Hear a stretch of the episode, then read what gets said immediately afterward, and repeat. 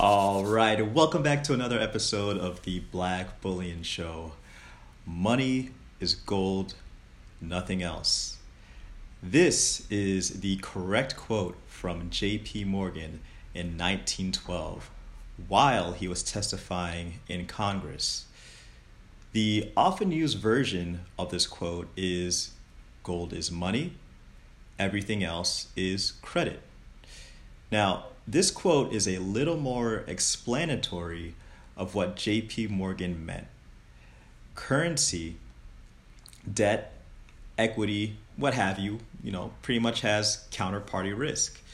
Yeah, in effect, uh, these are promises that could be broken potentially. Um, so, in this video, we will take a look at a broken promise that we've had and how gold will always be the answer to that broken promise. But first, if you're new to this channel, please hit that big red subscribe button right down below.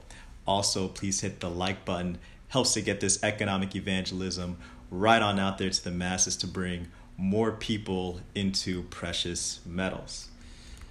Okay, so here's an interesting tweet from Gold uh, Telegraph.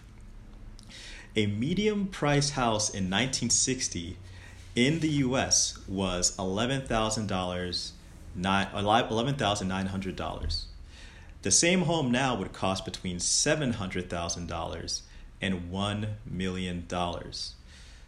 The house may cost the same as in 1960 using ounces in gold.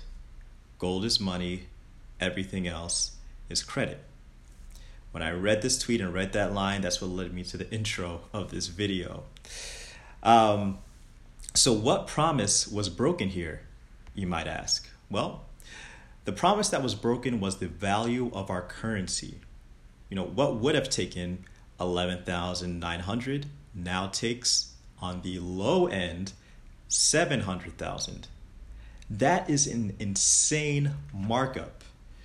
But hey, take a look at the Federal Reserve's website.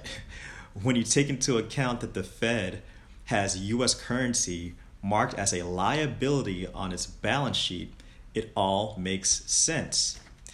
Take a look here. The major items on the liability side of the Federal Reserve balance sheet are Federal Reserve notes, US paper currency, and the deposits that thousands of depository institutions, the US Treasury, and others hold in accounts at the Federal Reserve banks. Paper currency is a liability on the federal balance federal or uh, Federal Reserve's balance sheet.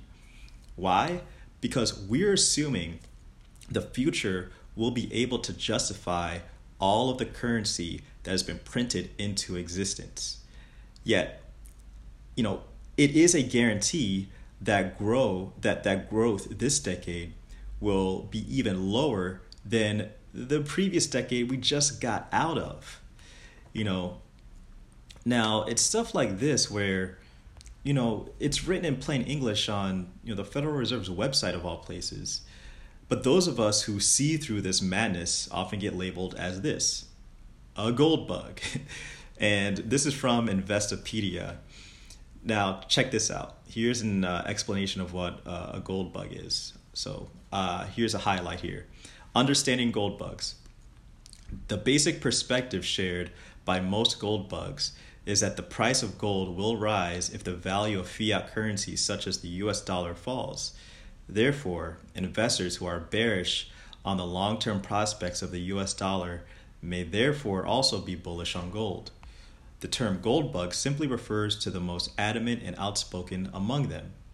In some cases, the term gold bug can be used in a pejorative sense, referring to an investor who was unreasonably confident that gold will increase in value.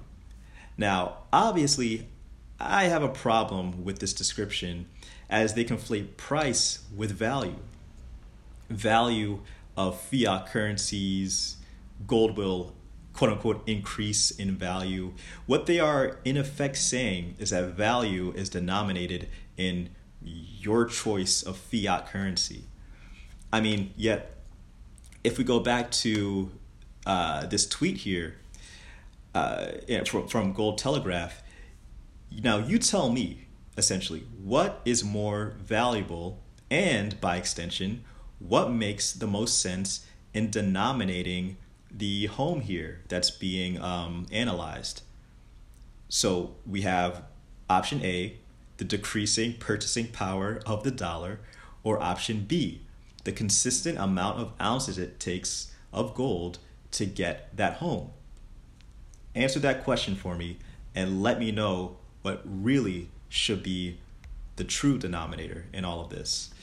Um, but honestly, I just hope more and more people get wise essentially to the wool that has been put over our eyes uh, pretty much since about 1973. In effect, if you are chasing dollars, it's almost no different and you know excuse the excuse the uh, analogy here but it's no different than someone being on heroin chasing the dragon so to speak. It's never going to be like what it was year over year. So that's the video guys. Let me know what you think. Uh, please let me know in the comment section below. Please hit that like button. Please subscribe. It's black bullion